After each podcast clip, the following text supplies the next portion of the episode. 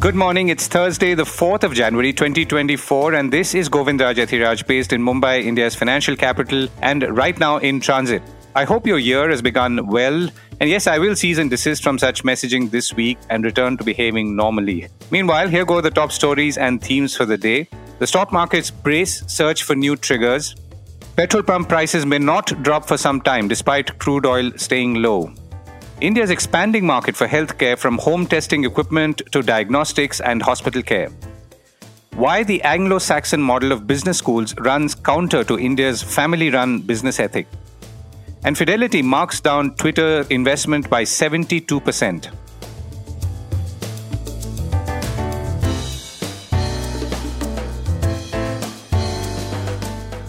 This is a core report with Govindraj Ethiraj. The markets fall back. Stocks fell back further on Wednesday for the second day in a move that was fairly expected given global markets, including Wall Street, setting the tone. The BSE Sensex closed 536 points lower at 71,357, and the Nifty 50, on the other hand, shut shop at 21,517. That's down 148 points. Now, most institutional investors are now asking investors to move and are themselves moving funds into large caps or mostly stocks that are closer to at least descriptively speaking, the benchmark indices. That's the Nifty 50 and the BSE Sensex 30 and the stocks within them. Now, this also reduces the number of active targets, so to speak, which means valuations will be key once again. Translated, they will be high or likely to be high. And let me tell you that even the most bullish investors in India are wary about high valuations. And even if they don't say much, which they may not for various reasons, their actions are quite demonstrative as has been the case in the now happening shift from small cap to large cap stocks.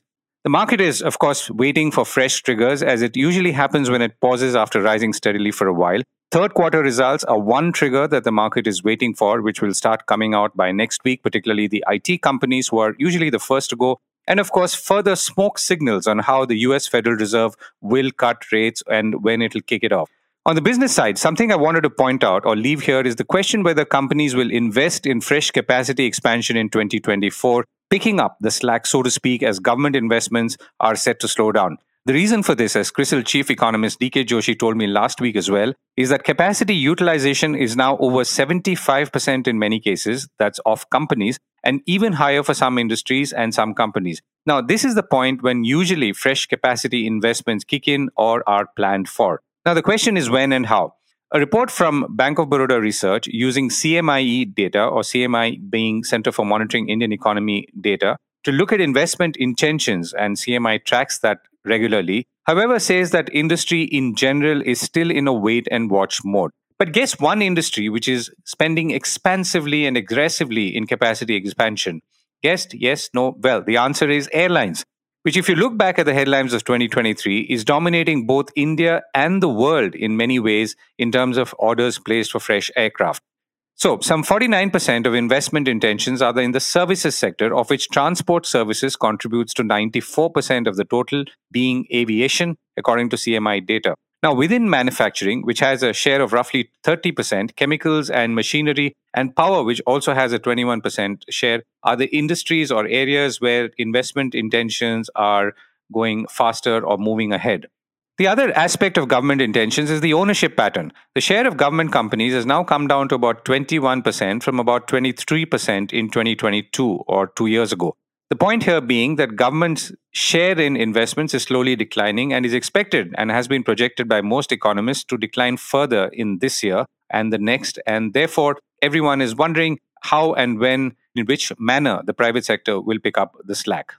Meanwhile, Reuters reported on Wednesday that India's manufacturing industry ended 2023 on a slightly shaky footing as factory growth decelerated to an 18 month low in December, thanks to a slower rise in new orders and output the HSBC India Manufacturing Purchasing Managers Index or PMI compiled by S&P Global fell to about 55% in December from November's 56%. Still, the reading was above the 50 mark, separating growth from contraction for a 30th straight month. That's more than 2 years. Back to markets now and currencies. The Indian rupee closed marginally higher on Wednesday, supported by dollar sales from foreign banks and even most of its Asian peers fell, pressured by a recovery in the US dollar index. So basically, a stronger dollar.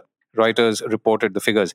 The rupee ended at 83 rupees 27 paise against the dollar, slightly higher compared with its close of 83 rupees 31 paise in the previous session. For everything, as we keep talking about here, the Federal Reserve's actions are a key signal. Not that you need much more uncertainty, but the certainty of a Fed rate cut is apparently now coming down in March, or rather for March, from 85% a week earlier to a near 75%, according to CME Group's Fed Watch tool, according to Reuters.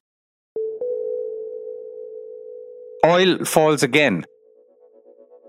And our energy segment, supported by India Energy Week. And do brace yourself for a slightly extended energy section. Fears of impact on oil prices thanks to tensions in the Red Sea, which leads to the Suez Canal, a key gateway for ships, receded once again as oil prices slipped. West Texas intermediates swung in more than a $3 range to finally settle around $70 a barrel. Volumes, according to Bloomberg, have largely remained thin after the holiday season and therefore are yet to pick up, because of which price movements are a little more accentuated. Crude rose earlier, as we mentioned yesterday, after Iran moved a warship to the Red Sea, and many ships, mostly moving containers or crude or other goods, are rerouting from the Red Sea around South Africa and the Cape of Good Hope, but adding at least a week or more, and of course, costs. Back home, Union Petroleum Minister Hardeep Singh Puri on Wednesday said the reports of a proposed fuel price cut were speculative and mischievous. The speculation was pegged around the fact that there are upcoming general elections in April and May, and governments could or are expected to or hope to reduce prices ahead of that. He said in a briefing that he had already clarified that there was no such discussion with oil marketing companies on any such issue. Oil marketing companies include Indian Oil, Hindustan Petroleum, and Bharat Petroleum, and have made record profits in the first two quarters of the current financial year. However, pump prices across India have not changed for about 20 months now, despite crude prices falling. Mr. Puri said that the oil marketing companies need to make up for previous losses and defer to shareholder interest, the Economic Times reported. He also referred to the tensions in the Red Sea and cautioned that if there was an escalation, there could be an impact on prices.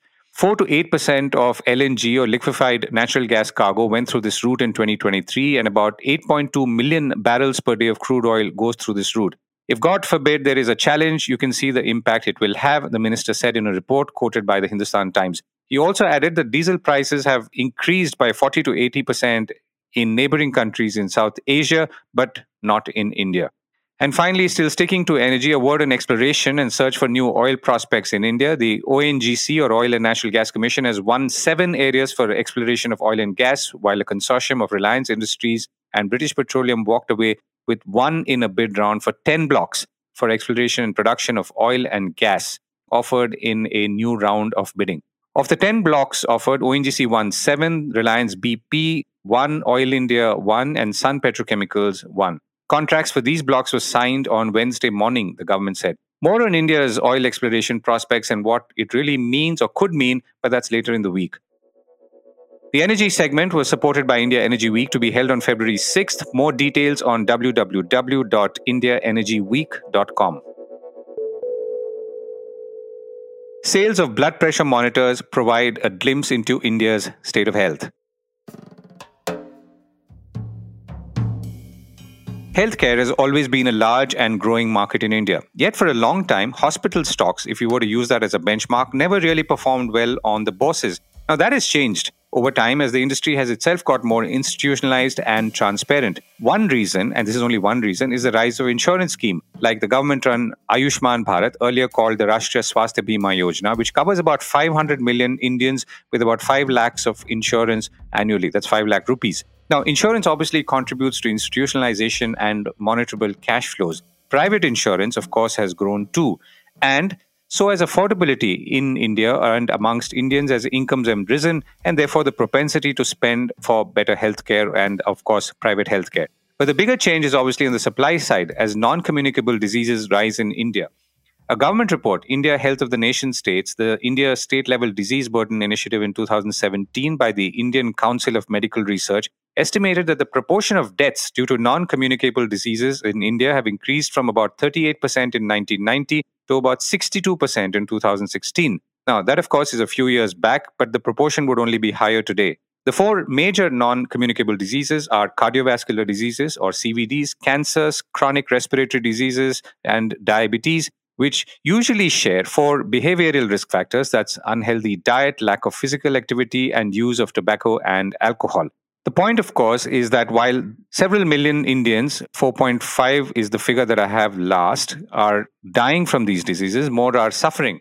IndiaSpend reports that before the pandemic, ischemic heart disease was the leading cause of death in India, followed by chronic obstructive pulmonary disorder and stroke, according to the World Health Organization. Together, these three non communicable diseases caused an estimated 226 deaths per 100,000 people in India in 2019. Diarrheal diseases, TB, and neonatal conditions caused about 112 deaths per 100,000 population. So, very broadly, sedentary lifestyles and a lack of space for physical activity obviously drives up the number of cases of diabetes. Now, figures which are more recent in 2021, diabetes affected 101 million Indians, and there are many who will not even know or perhaps have not tested. Cancer affected about 1.46 million people in 2022. Or you also have to remember, well, I talked about private insurance and insurance in general. For many people in India, to get treatment, patients and their families have to sell assets and amass debt. Which brings me to testing and checking. More Indians are using devices and essentially finding means to test at home and or lean on diagnostics both preventive and responsive.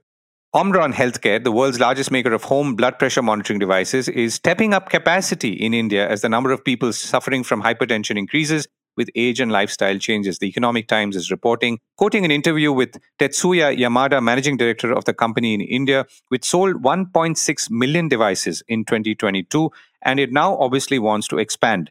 Yamada said that India has just 2% penetration of home blood pressure monitoring devices. And compared to Brazil, where there is a 20% penetration, Russia 30%, and China about 25%. So these are pretty large parts of the population which clearly are using blood pressure monitoring devices, going by what Omron is claiming. Omron has announced a production unit in Chennai, Tamil Nadu, with an investment of about 128 crores. So home checking has obviously gone beyond, let's say, using what we know as traditional and affordable thermometers, including the digital ones. The new range, of course, is real time monitoring with patches and rings and so on, where you can see how various body functions, including blood sugar, are behaving.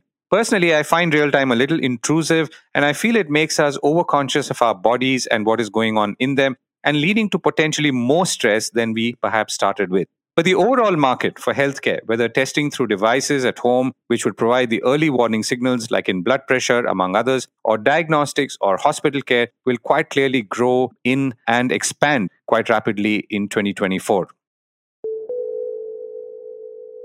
The Anglo Saxon model of business schools does not quite pay heed to Indian family run businesses and their structures. Before I come to family run businesses, a small segue into company boards. An insightful article by my colleague Anjali Palod in www.thecore.in highlights how companies need to do more than perform lip service when it comes to the role of women directors in specific and independent directors in general. Indian Institute of Management Ahmedabad professor Niharika Vohra told my colleague how women often find themselves alone in boardrooms, undermining their contribution as they lack support and connection. Professor Vohra argues that there should be at least two women mandated. Now, this might sound fair from a gender lens, but I'm not sure how that plays out from a pure corporate governance perspective, and the matter definitely needs much more deliberation. Now, a recent case involving industrialist Gautam Singhania and his wife Nawaz Modi Singhania, who are seeking divorce, brought up the gender issue since Ms. Singhania was on the board of Raymond, the company Mr. Singhania predominantly owns and runs. While the divorce settlement would see shares being distributed, the independent directors on the board of Raymond came in for attack for being mere bystanders in a family run business, which of course could be the case for many such directors and companies in India in names we all know. Segueing back, how are companies managing succession in India and are they doing the best for stakeholders or forcing their scions upon the company and their shareholders?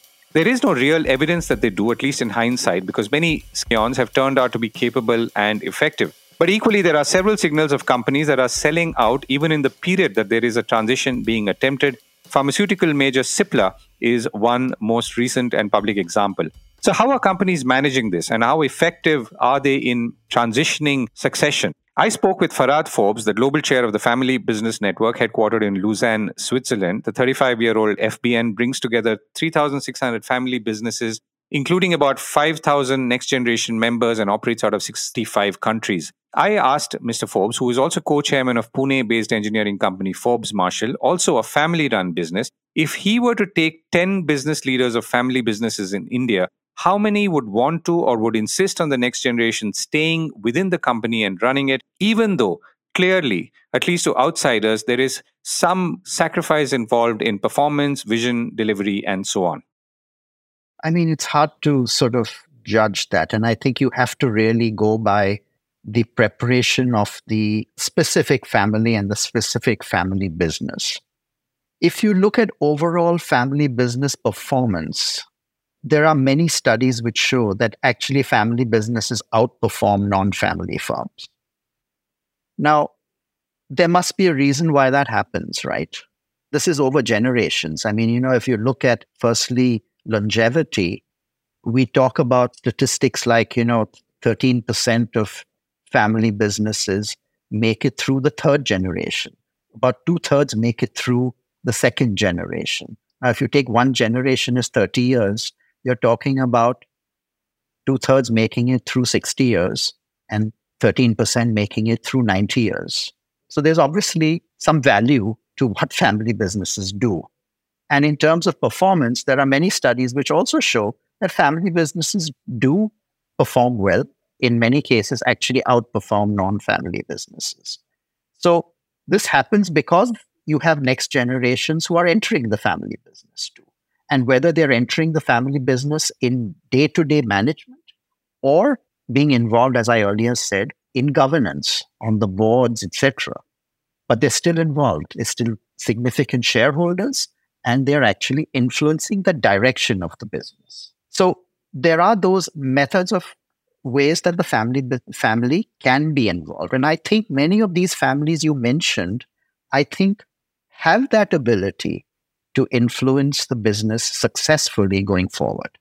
Right. So you're also in some ways saying that there is a self-correcting mechanism and which is reflected in the final outcome or the data that you talked about because the, where i'm coming from is really the shareholder anxiety that one may see at this point. So if you take all the examples that i mentioned as a shareholder and if i'm a significant shareholder or an institutional shareholder for example and we saw it in the case of reliance industries where the you know, institutional investor advisory services presented a point of view that they were not comfortable with one of the uh, three children that were being taken on the board. Their point was that there was not enough experience and so on. And that was their recommendation, which of course didn't matter eventually, but that was definitely a point of view. And we're increasingly, thanks to institutional investor participation and uh, let's say their vocal uh, presence, they, we are seeing those points of view. So, what's your sense? So, if let's say, as a shareholder, if I was not sure or I was anxious one is, of course, I put my foot down and vote whether or not that vote goes through. But the fact is that a concerned or a proactive a business leader would address this more upfront than perhaps waiting for something, you know, like a bomb to land on the boardroom table, literally, and then try and diffuse it. Well, I agree with you in the sense that I think these are things which have to be sort of worked in the background first. Firstly, the person has to be the right person where there is general consensus that the person is adequately prepared, that the person is actually right for the job, if the person is going to be entering the business. And even as a board member, I think you need adequate preparation as a board member too. There has to be a lot of groundwork done ahead of time.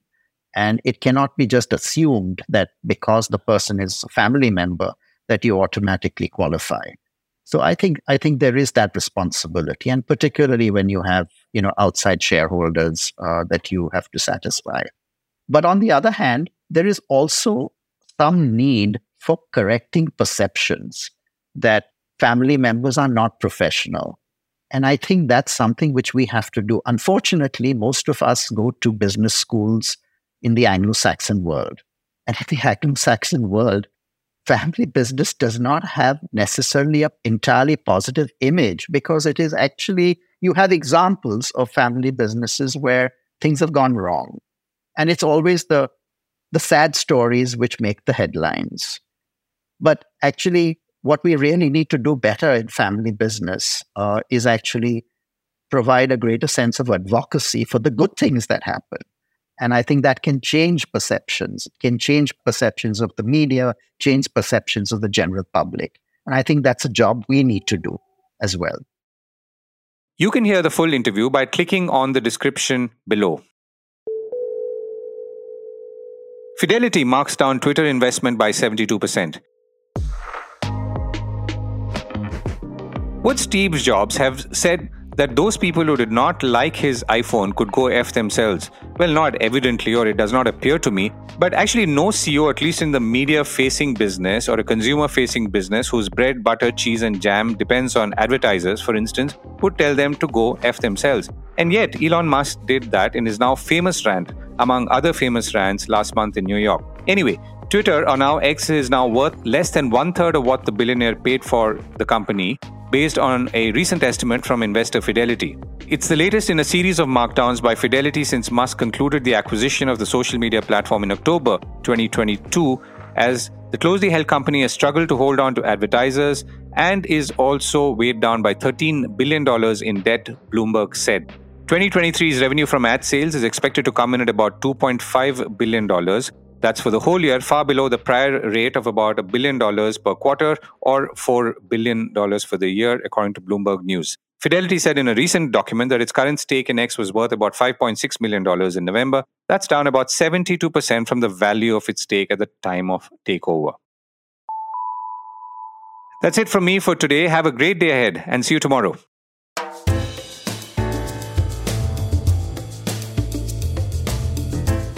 That was the core report with me, Govindraj Ethiraj.